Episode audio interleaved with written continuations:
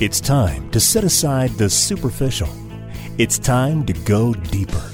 It's time to engage in truth. Here's John Bornschein. Well, everybody, welcome back to Engage in Truth. This is John Bornschein. I'm the senior pastor of Calvary Fellowship Fountain Valley, right here in Colorado Springs. And I am so excited you are tuning in because we are continuing in our study of First Corinthians. And now we have finally moved into chapter 2.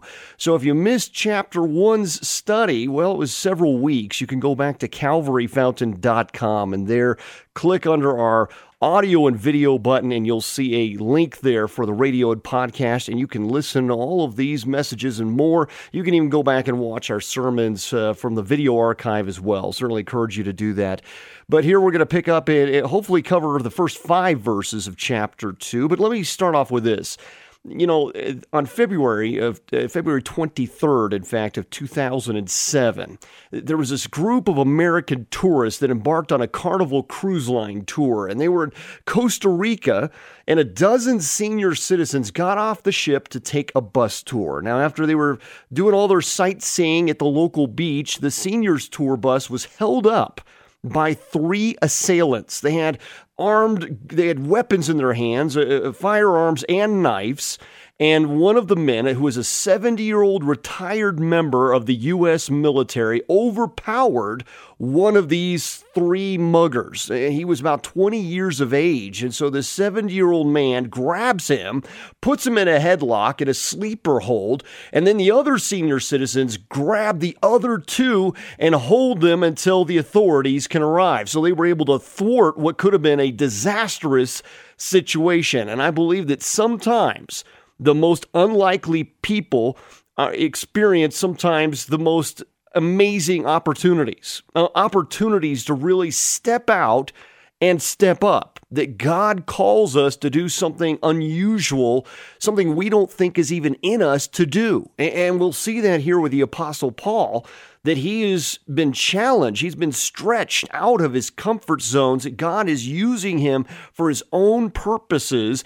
And now Paul is going to really lay claim to the fact that anything that is coming out of me is from God. And we've been spending a great deal of time in this over the last few weeks that uh, we often think we have to have some sort of pedigree to be used by God. We have to have the right education, the right circumstances to step out and step up. And here I believe that what we're going to see through this section is really a call back to the reality that God is using the most unusual of people, and yours truly included, to do his great work. He, he uses the ones that the world often looks down on. He looks to the heart while the world looks to the exterior. He knows the ones that are in contrite spirit before him and the ones that he can empower to do mighty things outside of what they could ever think themselves possible to, to, do in their own flesh, right? So the ministry of preaching is often conducted by unlikely people through unusual means. So few Christians will disagree.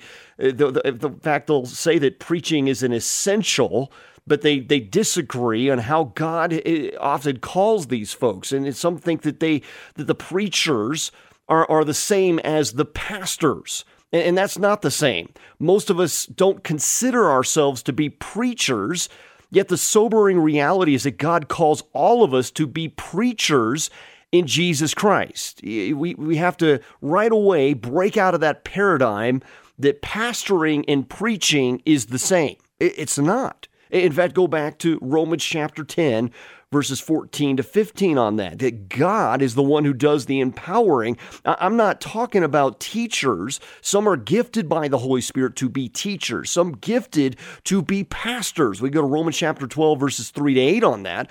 I'm talking about preachers. And there is a difference. You see, preaching is often summarized in our culture as delivering a sermon or some kind of religious address. But the definition of preaching is the action of earnestly advocating or proclaiming a belief or course of action. So that just changed the whole game. That, that means that we can all be preachers as we earnestly advocate for Jesus Christ. And Paul has demonstrated that God deliberately chooses the perceived foolish and weak methods, including weak messengers, to shame those who are wise and strong. So here in 1 Corinthians chapter 2 verses 1 to 5, Paul uses himself as a prime example of foolishness and weakness. In these 5 verses, we will learn the effectiveness of the preacher and the, that preaching lies in one's dependence on God's power, not, not their strength, his strength. So, number one, we're going to learn that the content of our message must be Christ. And number two, the delivery of our message must be God's power. In other words, God's looking for cross-eyed preachers, okay? Individuals who, whose eyes are totally focused on Him. Here's what we read 1 Corinthians chapter 2, verse 1. And I, brethren, when I came to you, did not come with excellence of speech or of wisdom declaring to you the testimony of God. So Paul reflects back on his year and a half ministry here in Corinth. Uh, we know it was a year and a half. You go to Acts chapter 18, verses 1 to 18. And he begins by reminding the Corinthians how he did not preach. I did not come dot dot dot. Paul has not dazzled his listeners. He, he just simply proclaimed the truth about God. And, and now th- this was unusual um, uh, because here in first century Corinth, if you had lived at that particular time, you would know that the Greek orators, they uh, were often very well-spoken individuals. They had a lot of Greek rhetoric, extensive quotations, literary allusions, refined style. They were brilliant, witty, charming, and entertaining. And Paul utterly rejected this approach to preaching. Although he could have done that, he, he was a well educated Pharisee. He was a son of a Pharisee, according to Acts 23 6. He knew Greek, Hebrew, Aramaic, and Latin. He trained at the feet of Gamaliel, according to Acts 22 3. So he could hold his own in any argument. If he wanted to show off his intellect, he certainly could have done that. And we know he could have in Philippians chapter 3, verses 2 to 11, but he rejects that approach. Instead, he says it's to proclaim the testimony of God. The testimony, the word testimony, is a legal word that refers to something one presents in a court of law. So Paul was conscious, he was conscious of the fact that God is a judge. He's conscious of this very real fact that God sits on his throne. He is fully in control. He's fully reigning with authority, and he's also a judge. So he was speaking in the presence of a judge, and he was presenting his witness, according to 2 Timothy chapter 4, verse 1. So Paul was not preaching his testimony about God, he's preaching God's testimony about God the testimony. You can almost put a capital T on that. The testimony. But preaching is not just for preachers, not just for pastors, as we might think of it today. You can preach, and you can preach with authority of truth to people in your life. To all of your sphere of influence. Ultimately, the world cannot deny the power of transformation that occurs when someone is really following the Savior. So you're a preacher and you will preach the loudest, most effective sermon with your life, not just with your lips. There's a message that you preach, and there's a message that you live, and in Christ, they will align. And you say, Well, I don't preach. Well, Moses didn't think he could preach. And so God gave him a stick and told him to stretch it out, and he did, and waters moved. Lazarus preached by obeying and walking out of his, his grave clothes, even alive.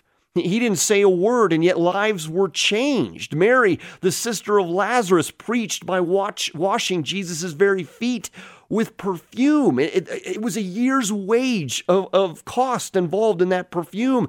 And then she wiped his feet with her very hair.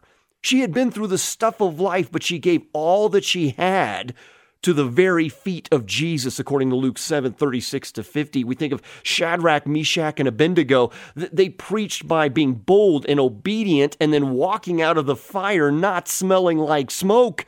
And some of you have been through the fire. Uh, Daniel preached by coming out of the lion's den. King Darius looked into the den and shouted, Has your God delivered you? And Daniel poetically replies, Yes. that was a sermon, my friends. I'm telling you, has God delivered you out of trials and fire? Then how do you beat the devil? When someone asks you if your God delivered you, you say yes. And now you're preaching. You're boldly proclaiming his testimony. Look what God has done. I have been the work and the recipient and, and, and even partaking and viewing and observing what God has done. And then you proclaim the great work of what God has done. And he did it through Jesus Christ our Lord on that cross. And he continues to work in and through us today. So you got to think about could you could you host a Bible study? It's your job. Maybe it's your home. As a small business owner, how can you even preach to your employees? You see, preaching doesn't require a large crowd in an auditorium. You can preach wherever God has placed you to serve Him. And so the only question is will you answer His call and proclaim His testimony? You see, God is looking for cross eyed preachers. Verse 2, we read, For I determined not to know anything among you except Jesus Christ and Him crucified. So again, He's proclaiming about Jesus Christ and him crucified. The word translated I determined means that Paul made a conscience, a conscious decision, a choice to do the things a certain way. And that same choice confronts every Christian messenger. It's easy to be sidetracked by good and worthwhile things. I mean, we certainly have a list of those. You probably receive a number of them in the mail of all sorts of charitable efforts that you could be a part of, any type of service at your church. We can get involved even in social, social issues or political debates or even the crisis in the Middle East or the decline of the family, Bible prophecy. That's a big one predestination or even the gifts of the Holy Spirit. But there's a place for all of those things. And that place is never at the center. It's all about Jesus Christ. For Paul, the clear choice was Jesus Christ and Him crucified. He started there, and that became the center of his preaching. Once the center was in place, every other truth of God's word could be arranged around that. It always centered around Jesus Christ. So we must start at the baseline. Remember, the cross runs through it. We talked about that last week. So this verse cannot be taken as if the only doctrine Paul teaches, but rather it is the centrality of the message that he is teaching. It's, it's not enough for us to say Jesus was a great moral teacher or, or, that he simply came down from heaven or born of a virgin. God himself came down to earth in the person of his son, the Lord Jesus Christ. And when he died on the cross, he paid the ultimate penalty to deliver us from our sins. And through his resurrection, thus we have eternal life if we confess this profound truth that Jesus is Lord. Now think about it. If people want to know about sports, or the latest news. They can read all about it online or simply turn on their television. And these days you can watch Fox News or a bunch of other news channels. You can surf the net, watch 500 channels, listen to the radio. If it's news or sports or weather or the latest world crisis, there's plenty of ways to follow the story. But if you want to know how to be right with God, if you want to know how to have your sins forgiven, if you want to know how to go to heaven, then you need the message Paul was preaching Jesus Christ and him crucified. Let's go on. Verses 3 to 5, we read, I was with you in weakness, in fear, and in much trembling.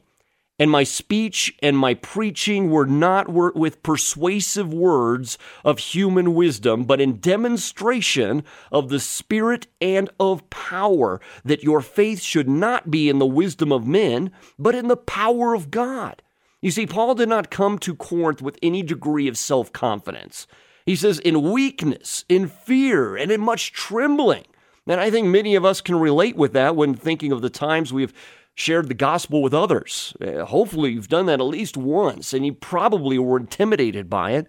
Well, Corinth was a hard city. It was a hard place to minister in, and Paul's reception there had discouraged him to the point that preaching was difficult because of the inner doubts and uncertainty that he faced. And, and many of the people that were accustomed to hearing eloquent messages, very encouraging, philosophical messages. And he wasn't competing with that. He was just giving the truth of God's word. And a lot of times we can find ourselves in this culture doing the same things, appealing to perhaps the one verse sermon that sounds so good and yet missing the depth and richness of God's holy word. You know that there's over 31,000 verses in the Bible? If you only read one verse a week, it's going to take you 598 years to get through the Bible. I don't have that kind of time, and I know you don't have that kind of time.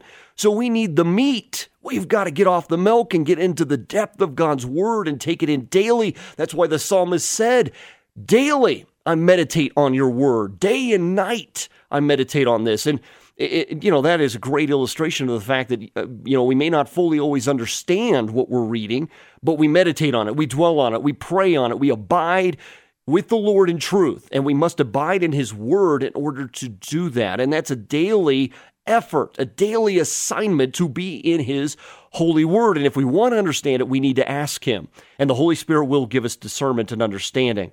So he wasn't this, he, Paul, wasn't this picture of confident self-assurance that many of us may associate with the apostle the apostle Paul. I mean, we may when we say the word the or those two words together, apostle Paul, we may naturally think that this must have been just some superhero of the faith. This guy never had any or demonstrated any weakness. He seemed to be impervious to that, right?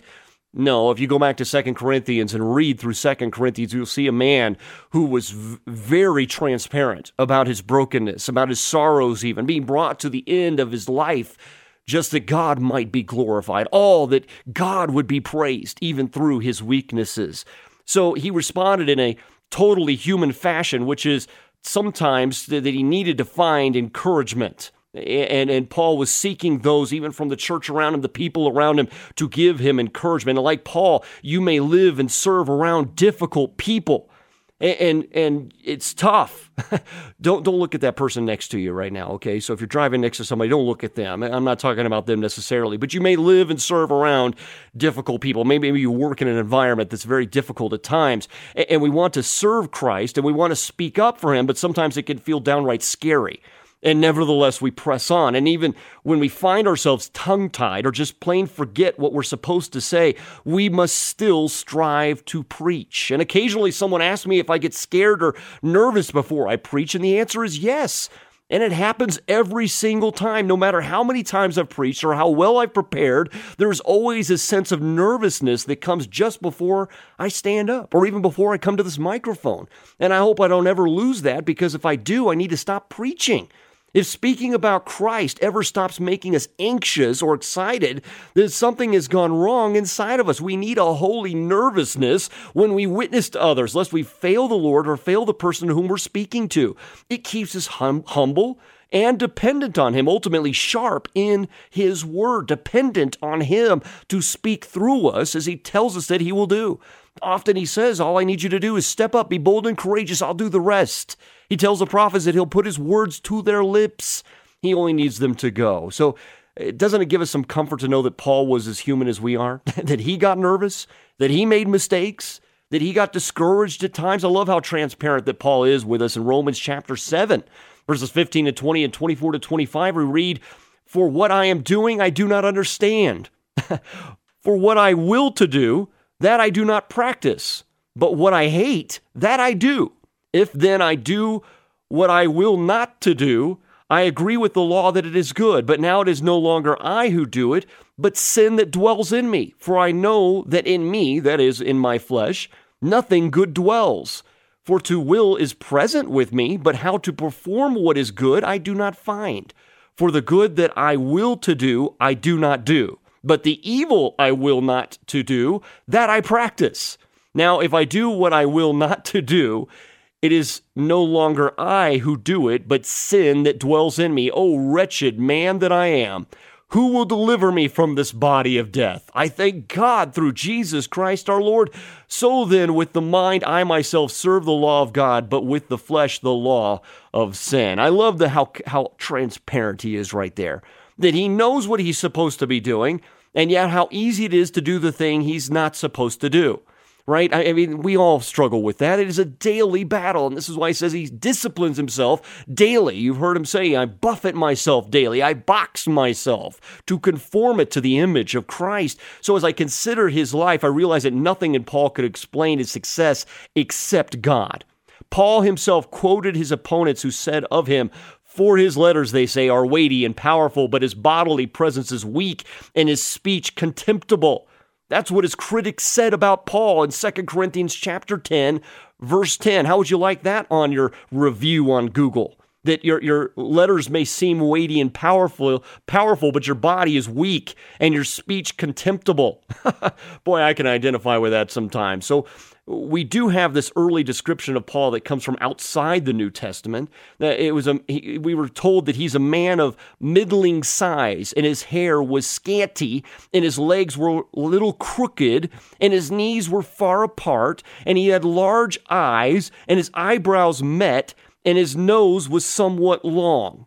Now, th- this is from a, a outs, an extra biblical source, and we always got to be careful with that. And it's an ancient text, the Acts of Paul, and uh, you know you'll find that uh, online. If you can go back and read that, you'll see for yourself that this was a description that was given to the Apostle Paul, not, not complimentative at all. Uh, in fact, saying that he had a unibrow, that he was a short, stocky man, that he was of middling size. And here it says that his, his appearance was weak, according to 2 Corinthians 10 10, and his speech contemptible. So Paul really had no issue with sort of elevating himself physically. He, he didn't see himself in that light. He was certainly no first century Chris Hemsworth or anything like that. Um, but you know, it's it's definitely uh, encouraging, perhaps to all of us, the fact that you know we don't have to look the part. We often put ourselves in this under this magnifying glass, so we have to look a certain way, sound a certain way, have a certain degree, a certain pedigree, as I talked about at the very beginning of this program, and somehow those are the individuals that God can use. And we have to be reminded that even King David wasn't amongst his brothers. His own father, Jesse, didn't think he would be qualified to be king. And yet God saw the heart of young David. He knew the man that he would become in him, a man after his own heart. Now imagine two members of the Corinthian church meeting at a marketplace one day and they say, Hey, who's preaching this Sunday? And to one replies to the other, Well, Paul.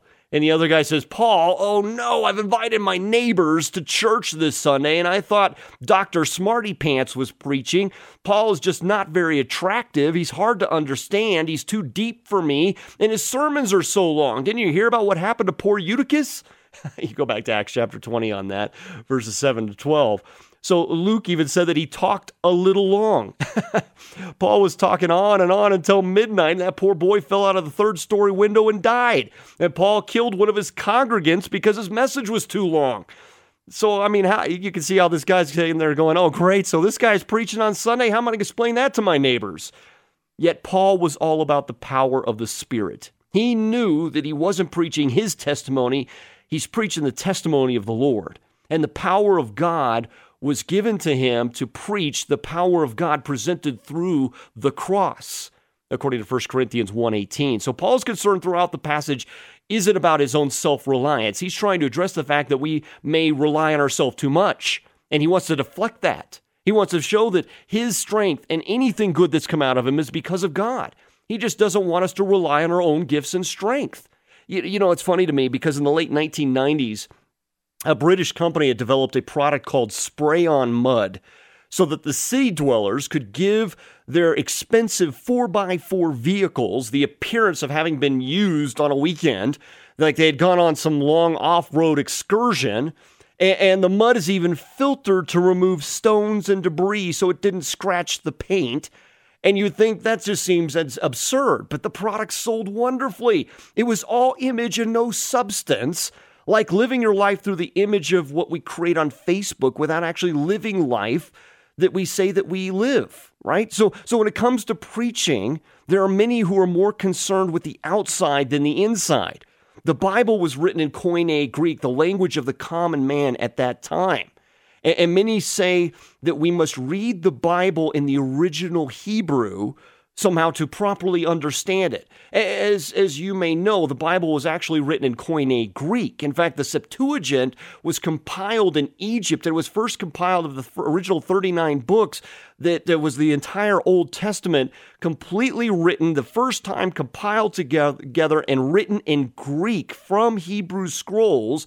And that project began in 285 BC. So Koine Greek and Aramaic were actually the primary languages spoken during the time of Christ. And this is why the New Testament was written in Koine Greek as well. So God wants us not to rely on all of our seminary expertise and all of our training in these areas, but to rather understand that the Bible was even written and assembled so that the average man could read it, understand it, disseminate it, and apply it so that they too could go forth and be bold preachers with the truth.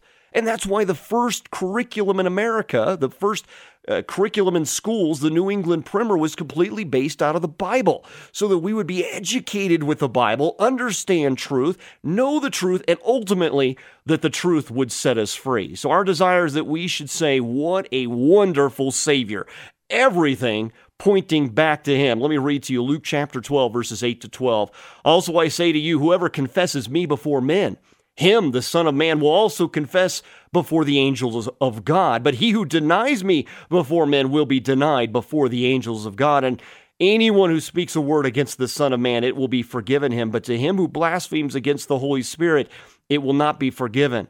Now, when they bring you to the synagogues and magistrates and authorities, do not worry about how or what you should answer or what you should say, for the Holy Spirit will teach you in that very hour what you ought to say. Now, he's not refuting the fact that we should meditate on his word as David did, but rather that we should not cower at the opportunities to share the hope that we have in Jesus Christ, because this is a promise to empower us with the words to speak. He will put the words that we need to our mouths if we are willing and of contrite spirit, according to Jeremiah 1 9 and Isaiah 51 16. So, again, I hope you've been encouraged by this. Let me leave you with this. I encourage you to pray for a prepared heart, meditate on His scripture, listen to God's people, and focus on the essentials. Become a cross eyed preacher, a cross eyed messenger of God. Keep your focus on Jesus Christ. Remember the central message of Jesus Christ, Him crucified,